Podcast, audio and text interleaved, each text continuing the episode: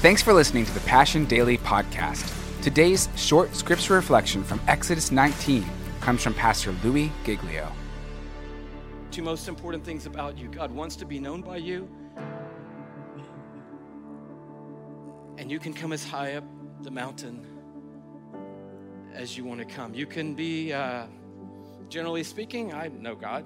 In fact, I'm of the persuasion that I believe Jesus is God, and I know Jesus, and I'm a Christian. Or you can really know Him.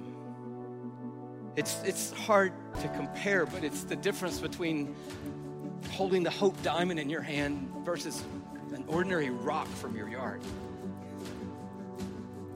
Or staying in the Ritz Carlton or the Red Roof Inn. It's no knock on the Red Roof Inn. People, we love you. And here's the interesting part. The choice is yours. You can come as high up on the mountain because of Jesus as you want to. See, it wasn't always true that there was no authorized personnel only beyond this point. In the Old Testament, there was absolutely authorized personnel only beyond this point.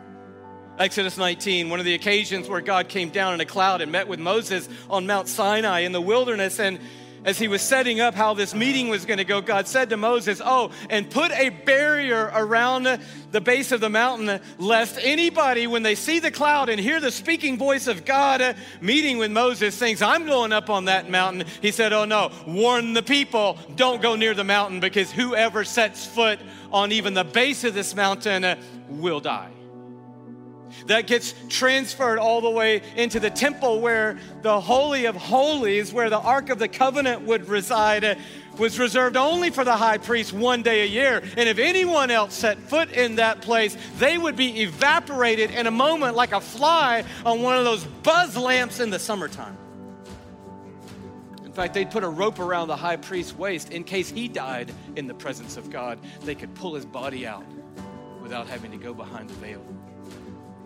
So there was a sense where God was saying, my otherness and my glory are such that you can't see me or you will die. You can't come near me as a sinful man or woman, or you will be disintegrated by my otherness and my glory. Even when Moses came up, God said, there's a rock up there. You're going to go near it. I'm going to shove you in a crack and put my hand over the crack. And then when I get ready where my back is passing by, I'll let you have a peek at my back. And just a peek at the back of God out of the crack of a rock, his face glowed when he came down the mountain.